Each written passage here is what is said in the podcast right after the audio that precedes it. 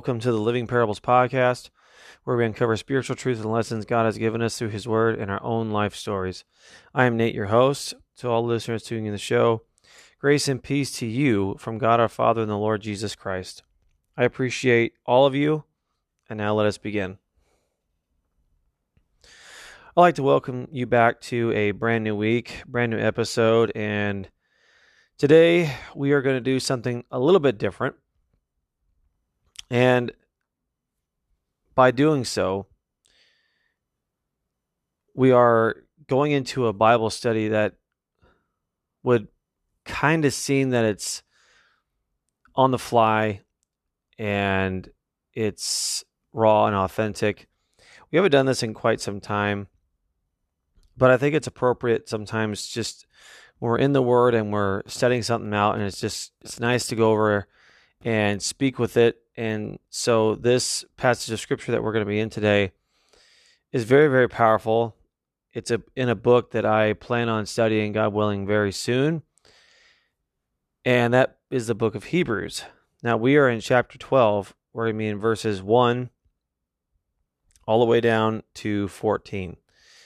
So, all we're going to do is we're going to start with the very first verse. We're going to go, just going to go all the way down to 14. We're going to exposit the text, and then we will be uh, done for the day. So, so with that, let's go up to Hebrews chapter 12, verse 1. Therefore, since we have so great a cloud of witnesses surrounding us, let us also lay aside every encumbrance and the sin which so easily entangles us, and let us run with endurance the race that is set before us. Now, there's already a lot in those short amount of verses. So let's go back to the very, very beginning of Hebrews 12 and verse 1. And so, what we have to understand the great cloud of witnesses, what are we talking about? This is why sometimes it, it's so, I'm not going to say dangerous, but it's important to understand where you're at in the context you're in around it because you're talking about a great cloud of witnesses. And you might be thinking to yourself well what what is the author of hebrews even talking about right here?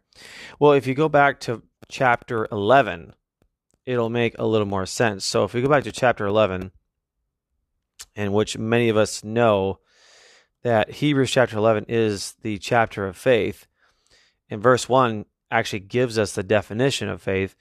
Now, faith faith is the assurance of things hoped for and the conviction of things not seen. Now, some people have different translations. The old translation I used to go with was the the NIV, specifically the 1984 version, which if you're going to get any of the New International Versions, uh, that is, in my opinion, one of the best translations out there. But that text says, faith is being sure of what we hope for and certain of what we do not see.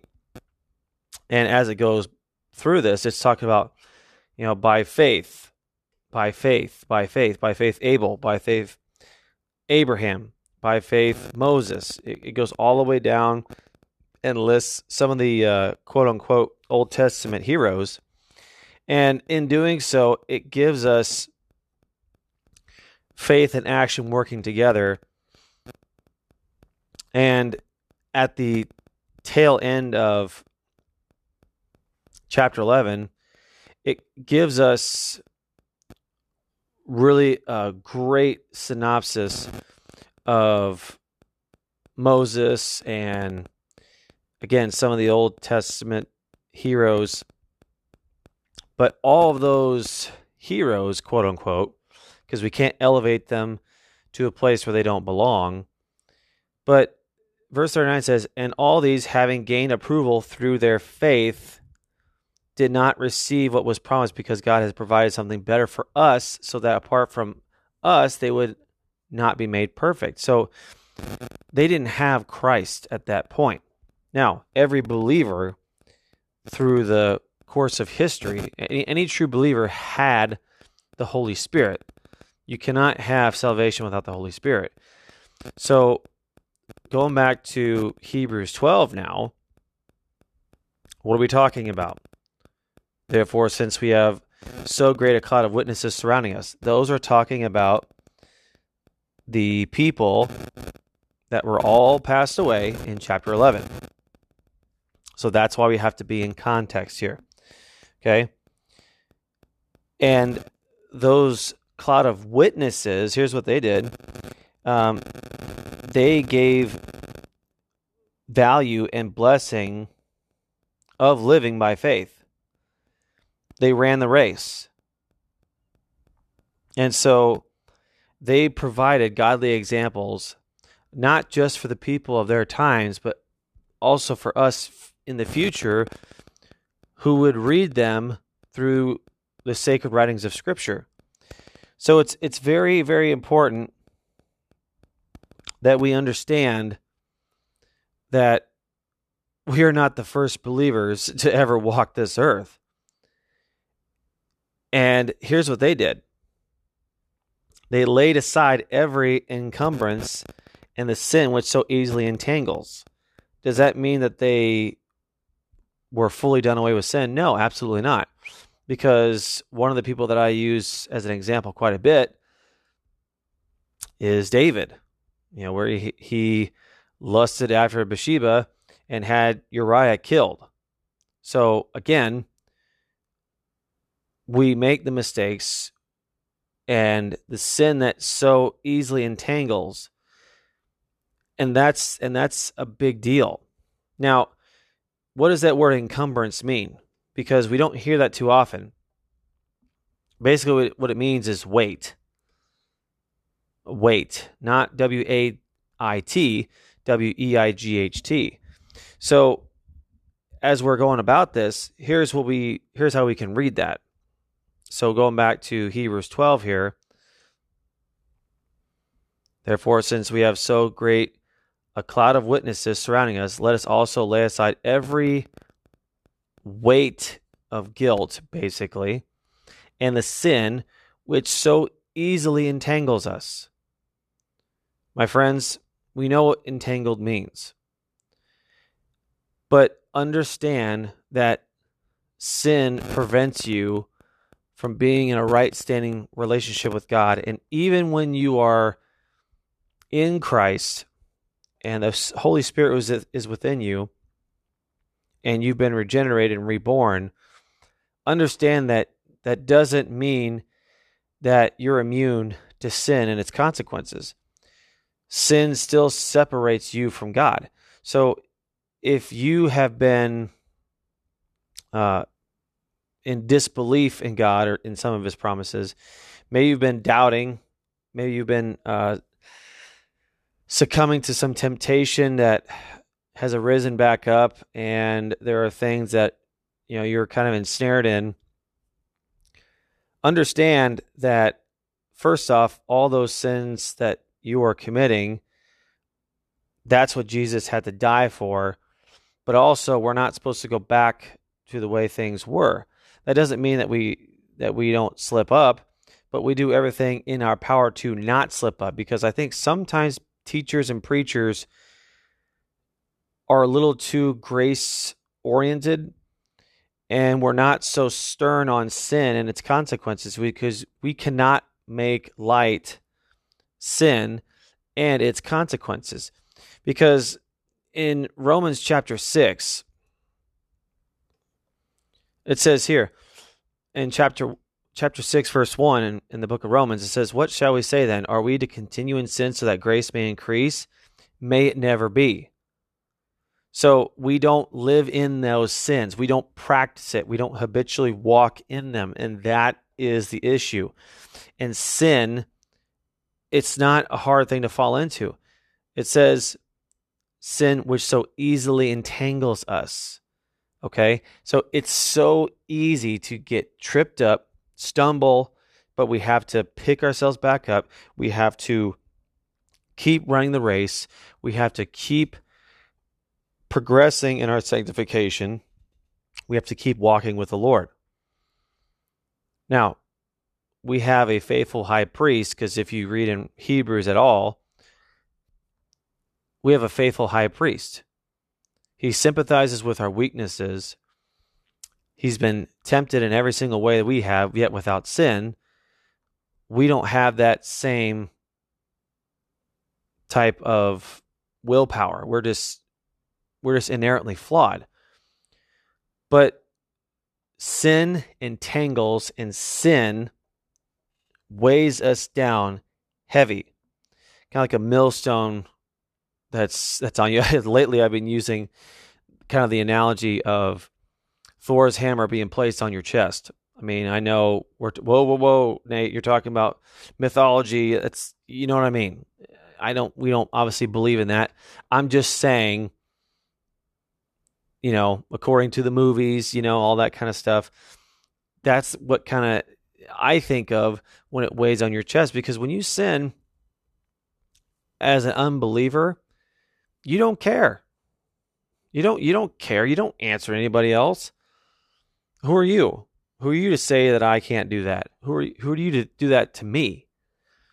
Yet as believers, when we sin, the Holy Spirit is there to deeply convict us because you're going right back into the sin that enslaved you and and you had the the certificate of death upon you, you are literally in the death chamber. And Jesus snagged you away from that. And you're going to go right back into that? Come on now. But sin is weighty. And I'm going to tell you right now we have to turn away from sin. We have to resist it. And when temptation rears its ugly head in our direction, although I probably shouldn't say ugly head because temptation, if it was very, very ugly, it wouldn't be temptation. So I'm kind of backtracking on that because temptation is seductive, it's appealing. It whispers gently in your ear that the, the things that you know that are wrong, but it appeals to the flesh and you start thinking, well, I mean, I remember those sins I used to commit and man, they did make me feel good. And uh well maybe. But no, we have a new spirit.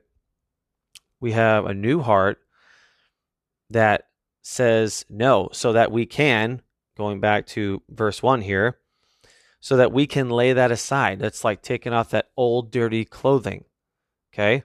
And then the end, the second half of verse 1, let us run with endurance the race that is set before us. Okay? Now if you go to 1 Corinthians 9:24,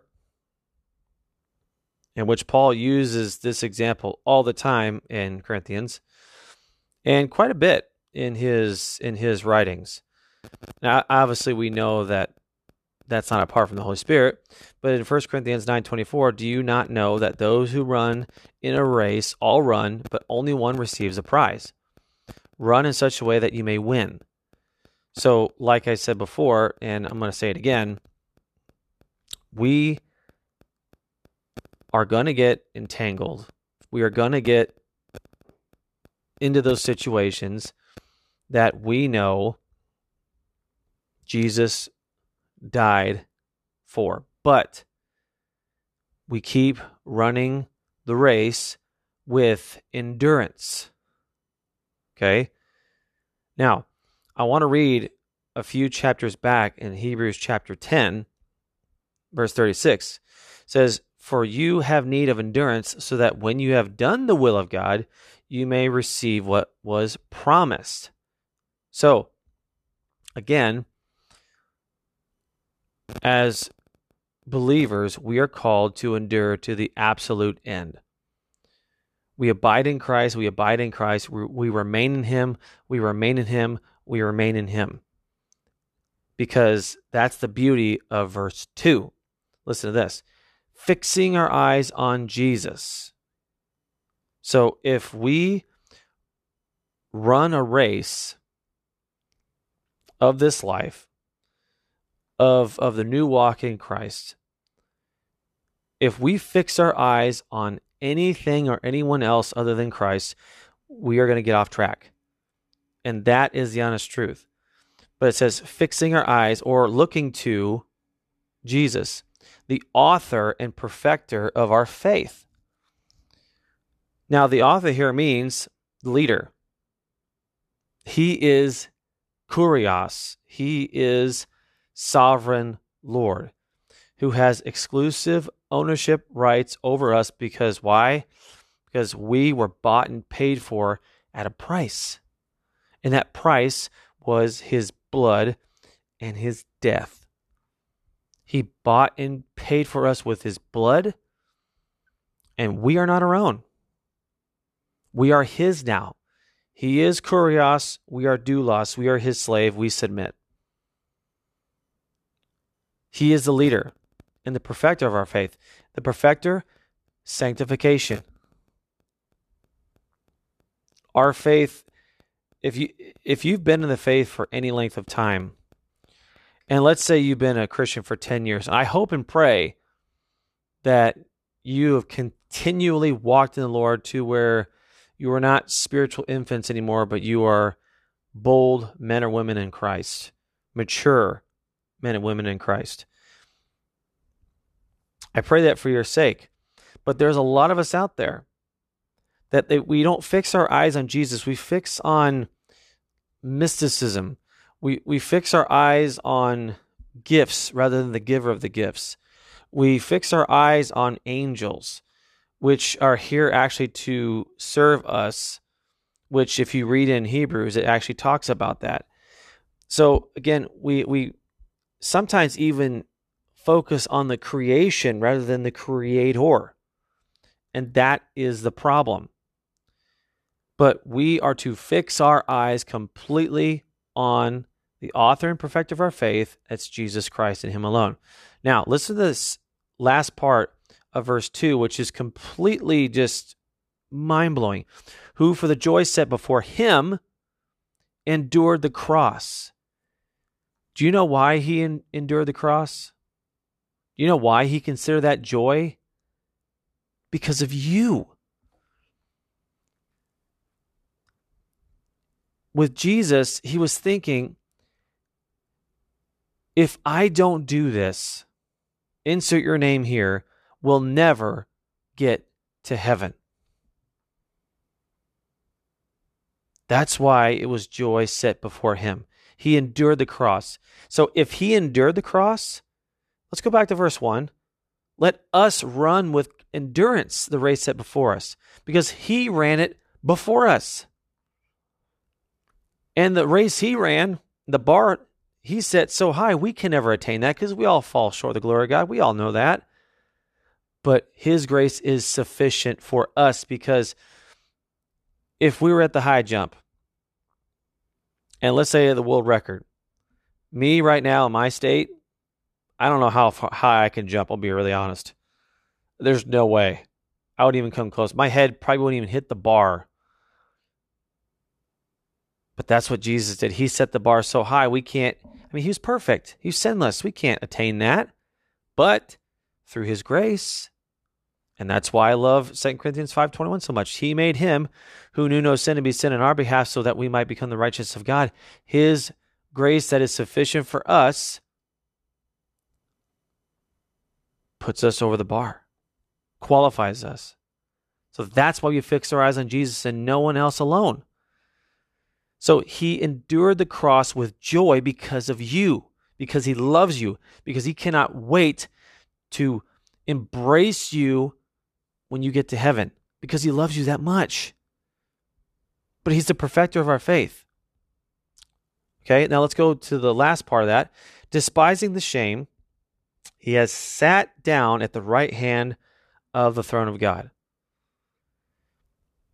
I have to tell you this quick little story here. A few Sundays ago, I was in church and once a month, I teach the little children in Sunday school. And I'll just say this they're awesome, they're energetic. And I have a wide variety of age groups in there. I mean, it, we range from like seven, eight years old all the way up to probably 10 or 12 around that area. So, you know, the older kids are like, okay, I'm not going to color. I'm not going to have any, I'm not going to do those things. But I actually treat it as a Bible study. And sometimes for their sake, they have so much patience with me because I'm, I sometimes teach them like they're older kids. But I was telling them that in order to truly believe in in God, you have to understand who Jesus is. Jesus is God. Jesus is sinless. Jesus Jesus died on the cross for our sins. Jesus was buried and Jesus rose from the dead. And then here at the end of verse 2, sat down the right hand of the throne of God. That's where he is. And some of them knew those answers, which is actually very, very encouraging. It makes me very, very happy. But now, listen to verse 3. For consider him, Jesus, who had endured such hostility by sinners against himself, so that you will not grow weary and lose heart. what's so amazing about this? As believers, we have pressures. We suffer exhaustion and some persecutions, but it pales in comparison. Let me say that again. It pales in comparison to what Jesus had to endure. Doesn't even come close. If we're going to compare battle scars, it's not even close. Now let's look at Galatians 6 9 here. Let us not lose heart for doing good, for in due time we will reap if we do not grow weary. Let's look at verse 10. So then, while we have opportunity, let us do good to all people, and especially to those who are of the household of the faith. Dear brothers and sisters, I know you've been burnt. I know you've been burnt by people. I know that you even been burnt by people who claim to be in the faith. And understand this I talked about earlier about spiritual maturity. Some people are infants, some people are uh, young men and women, some are fathers in the faith. Let me just say this right now. If you've been burnt in the faith, it's probably by somebody very, very immature or someone who claims to be a believer but actually is not. And I'll say this to you we all have been burnt by somebody or some group of people. And to you, I am so sorry and I pray for you. I know what it's like. I know what it's like to have people on your side, people that are just claiming to be your brother and sister in Christ, and then all of a sudden, they're gone. They're gone. So it's difficult. It is very difficult but we continue running the race with endurance because we have that grace. And we pray for those who do that to us. But you know what? Jesus endured hostility by sinners. And what was their attitude? They hated him. They absolutely hated him. The world hated him. Guess what? They're going to hate us. So if we think that, well, if I show people Jesus and I live the life he called me to live and I'm becoming more Christ like. So therefore, it's going to win them over. It's going to create hatred, bitterness, and resentment. But we still keep running that race, even people that we grow very, very close and attached to. That's why light and darkness have nothing in common. That's why we have to be so careful when we intermix ourselves with people that don't believe in Christ. We have nothing in common with them. That doesn't mean that we don't associate with them. That doesn't mean that we don't show hospitality. We don't pray for them. But that doesn't mean that we engage in the sins that we were saved from. That's the difference. Now, listen to this. Now, listen to verse 4. This is where it becomes a little bit challenging. We're getting kind of towards the middle end, middle ish end of our study here. But verse 4 says, You have not yet resisted to the point of shedding blood in your striving against sin. Let me tell you something right now. And I said this just the other day in, in Bible study. We think that the things that we go through are called persecution. And I got news for you. We have absolutely nothing absolutely nothing in common with some of the believers of old. Okay? We have not done that. But there are people around the world right now. And you may be in a country because by the grace of God, Living Parables has reached different ends of the earth, which is so amazing. So if you're in a country right now and there's persecutions that are happening to Christians, my prayers are with you. My, not my thoughts and prayers. My prayers are with you that God will give you the grace sufficient enough to endure what is happening to you at this moment in time. But to us that live in the States, we have not even comprehended what that is like yet. You have not been in prison for the faith. You have been in prison for the faith. By the way, the other day, this is a couple weeks ago now, there was a lady that was just outside the public square, standing there praying, and then she was arrested. And that was in the United Kingdom. And we have listeners in the United Kingdom. So again, I'm praying for you as well. But people in the States, if you think for a second that is not coming here, uh, you better wake up because it's coming. And if you're infants and spiritual, I guess, spiritually immature, let me just say this to you right now you will not survive. You have to be emboldened in the faith, rooted and established and standing firm in the faith. And some of us, I hate to say it, are extremely ignorant of what God's word says. We think that if we just pray a prayer, or we think that we just wait for God to start talking to us, that that's going to be all we need for our spiritual walk in the Lord. And you cannot, you cannot, you cannot, because you need to be in His Word. And we're going to find out here in just a few minutes why that's so important. But you have not resisted the point of shedding your blood for striving against sin. Jesus did. That's why he is our faithful great high priest. He went before us. Now listen to verse 5. And you have forgotten the exhortation which is addressed to you as sons. Now, again, these are in verse 5 and 6, these are both exhortations from the Old Testament. Listen to verse 5 uh, it says, My son, do not regard lightly the discipline of the Lord, nor faint when you are reproved by him. For those whom the Lord loves, he disciplines, and he scourges every son whom he receives. Now, we're going to shift our focus here to fatherly type of discipline.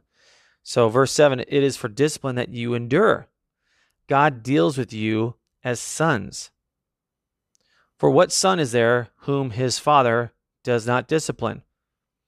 But if you are without discipline, of which all have become partakers, then you are illegitimate children and not sons. Let me just say this to you right now. We are imperfect beings, are we not? I'm imperfect, you're imperfect. We all know this. Therefore, we need discipline. And that is a huge, huge subject of conversation right now. Well, should parents do this to their children? Should their parents do that to their children? And understand that human parents are not perfect by any means. I'm not a perfect parent. But I know when my children need discipline. I know what happens when they step across a line. Now, if they step across the line and I don't say anything, then they're free. They're free raging to do whatever it is they want to do. They don't care. Oh, I can get away with this. Okay, now I'm going to try this a little bit farther. Now a little bit farther. Now a little bit farther. That's why it's it's not an easy job and privilege being a parent because you have to discipline. Listen to me. As a parent, you have to discipline. It's a must. But God deals with us as sons and daughters. And guess what? We all need discipline. Because if we're not, we're illegitimate. Now listen to verse 9 because he add a little more here. Furthermore, we have earthly fathers to discipline us, and we respected them. Shall we not much rather be subject to the Father of spirits and live? See, if we if we're not disciplined by the Father, we're not his. Because he disciplines those he loves. If he doesn't discipline you and you're just kind of just doing whatever it is you want to do in sin, he's not your father. He's not your father because the word convicts us. The Holy Spirit illuminates the scriptures and it shows us, oh my goodness, that's me. That is to, uh, that is so me. Then you repent of that and turn away from it. And sometimes there are sins that we commit that there are physical consequences that come with it. That's why we need to stay away from sin as much as possible. But talking about verse 9 here, furthermore, we had earthly fathers to discipline us. Earthly fathers, listen to me now. Earthly fathers are in Christ. You are of surpassing value to your family more than you ever know. And it is your absolute honor and God given duty to not only discipline your children, but also to be the spiritual leader of the household because that is what God has ordained to be right and true. And so many of us, we take the back seat. And let me tell you something here. I have a deep respect for women. My wife is one of the most wonderful women I've ever known in my life. My mother is is right in that same category. I have a deep respect for women. Do not get me wrong here. But Satan has flipped the script on what God has ordained to be right and true. But going back to earthly fathers, when we discipline them at first, you know what? It didn't seem it didn't seem the greatest. Okay? It, it didn't seem that fun. Let's read 10 11 because it'll make a little more sense here. For they disciplined us, talking about earthly fathers, for a short time, as seemed best to them. Okay, now listen, earthly fathers, when they discipline us, sometimes it was for no reason. Maybe they're just having a bad day. Okay, so to their best, it wasn't maybe for our own good, but here's here's the kicker. But God disciplines us for our own good, so that we may share his holiness. Are you hearing that? So fathers, earthly fathers will discipline their children, and sometimes it will not go the greatest. But God disciplines us for our very own good because He is perfect and, and His His will his sovereign choices, all he does is perfect and right. We don't understand that because we're imperfect. So we question God. We can't question him. We just pray, What are you trying to show me, Lord, so I can become more like you? But he does that. Why? Because that we may share in his holiness. And listen to verse 11, because this is so true. All discipline for the moment seems not to be joyful. yeah. Amen but sorrowful. Here it is. Yet, to those who have been trained by it, afterwards it yields the peaceful fruit of righteousness. I cannot tell you this. Maybe young fathers, maybe you're not even a father at all. Maybe you're young men or young women. But let me say something to you. I have called my dad after becoming a father myself, and I have repented of all the sins that I committed against him. And I said, Dad, I never knew how hard it was. I never knew what sacrifices it took to raise us. And he said, I'd do it again in a heartbeat. But the discipline at the moment doesn't seem joyful. And I'll tell you right now, as a, as a father, you don't enjoy it either. But you know, if you don't do it, you truly hate your children. If you don't, if you spare the rod, it says you hate your children. And you know, if you don't do it, you're not going to spur them to righteousness. That's the, that's the that's the fruit of of discipline and being trained by it. See, and also don't forget, it's not discipline from God as in, oh, Nate stepped out of line, I gotta smash him now. No, it's discipline as in it's being trained by. We're being trained by God in righteousness. That's called sanctification. And how are we sanctified? By his holy word. John 17, 17. Jesus said, Sanctify them in the truth. Your word is the truth. That is how he trains us. We read the scriptures, we're broken, we repent, we turn, and we obey. Rinse and repeat. Now listen to verse 12, 13, and 14. We're not, maybe we're not going to go boom, boom, boom right here, but we're about ready to finish up here. Now listen to this. Okay. So we're going to go 12, 13, 14. Therefore, strengthen the hands that are weak and knees that are feeble. That means we need to be rooted and established and built up in Christ and make straight paths for your feet so that the limb which is lame may not be put out of joint but rather be healed. Okay? Now, listen to verse 14 for a second here. Now, because verse 14, this is the last part we're gonna we're, gonna stop and finish up on because we're talking about sanctification. Listen to this: pursue peace with all men. Now, I'm gonna stop here because the last part is what we're gonna finish up on. But pursue peace with all men. Now, we did a study on this not that long ago, but going back to Romans 12, 18, if possible, so far as it depends on you, be at peace with all men. So we pursue peace, and it depends on us. Blessed are the peacemakers, right? Are, are we hearing me here? Blessed are the peacemakers. So, what are we supposed to do here? We're supposed to be making peace with people, and that's through the gospel. And I'm telling you, we need to be peacemakers. Because if we are, listen to Matthew 5 9. Blessed are the peacemakers, for they shall be called sons of God. And we make peace with people through his son, Jesus Christ, and the glorious gospel that we live by. But we are to pursue peace with all men. That means laying down any sense of pride that we have so that we can build others up. In order to do that, and we're going to go back to one of my favorite passages of scripture because it's so powerful. Okay. We're going to go to Philippians chapter 2, verses 3 for 4.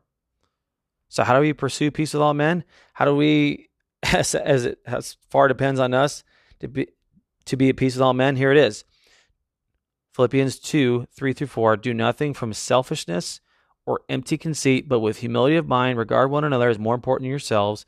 Do not merely look out for your own personal interests, but also for the interests of others. That's how we pursue peace with all men and by producing the fruits of the Holy Spirit. That's how we pursue peace with all men. And then now, as we tar- start to conclude, listen to the last part of verse 14. And the sanctification with that without which no one will see the Lord. So we are not to just pursue peace with all men, what we're supposed to pursue sanctification. Now, why that's such a big deal? If you turn with me to First Thessalonians chapter 4 verse 3, it says, "For this is the will of God, your sanctification." It's his will for us to be sanctified, to be conformed to the image of his son. Romans chapter 8 verse 29. That's the point. So we are to pursue men with peaceful intentions.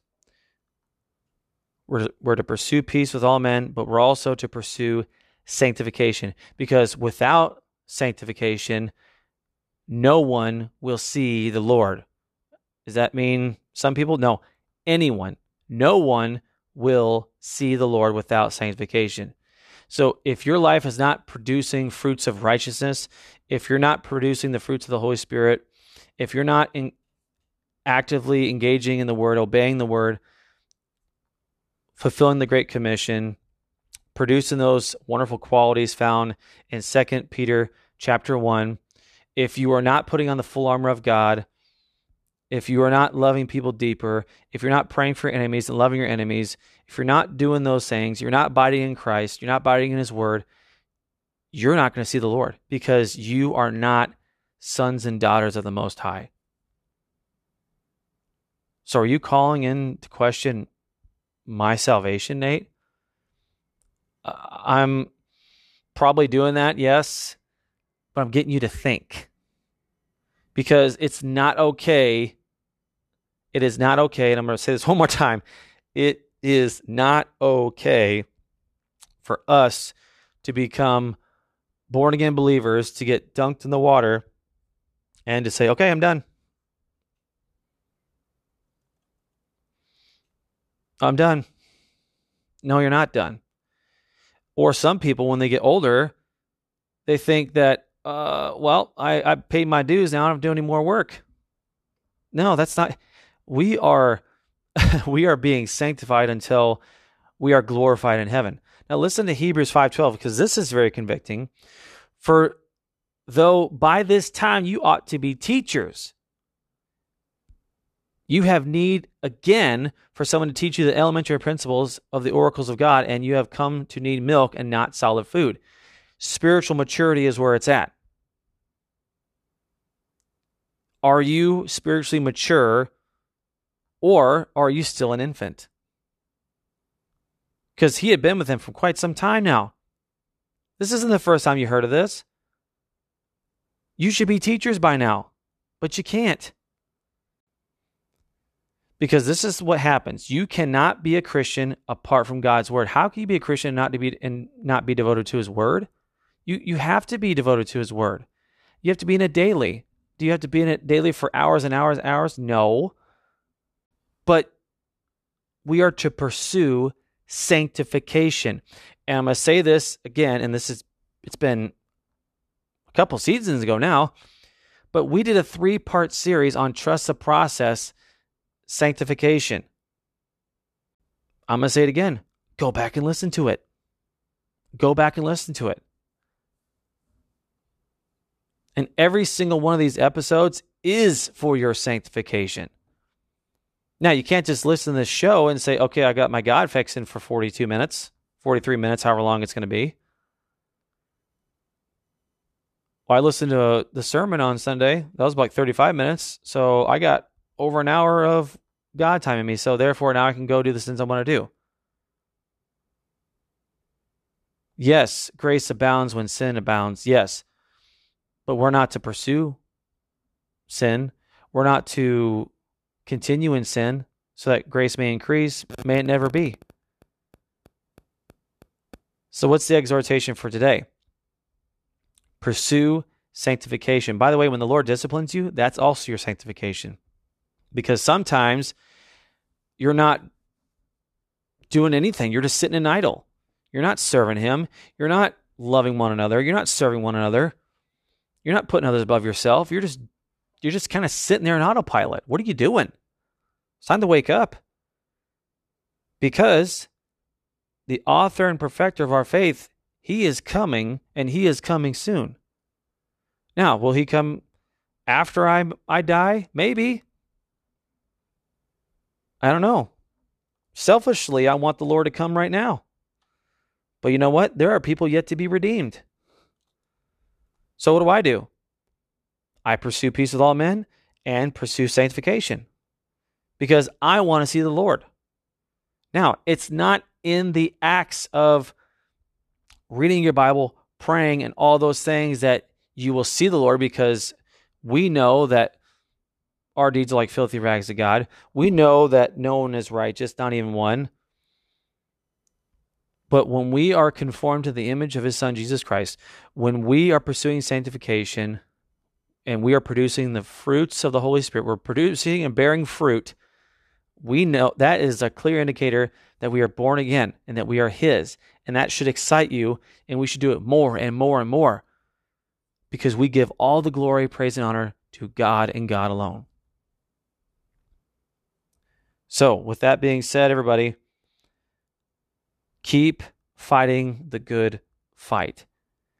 Keep being rooted and established and built up in Christ. Keep pursuing the heart of God through the Word of God.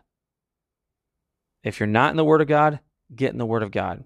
If you're in the Word of God, stay in the Word of God. Keep pursuing sanctification in the Lord through his word. Grow in the grace and knowledge of our Lord and Savior Jesus Christ.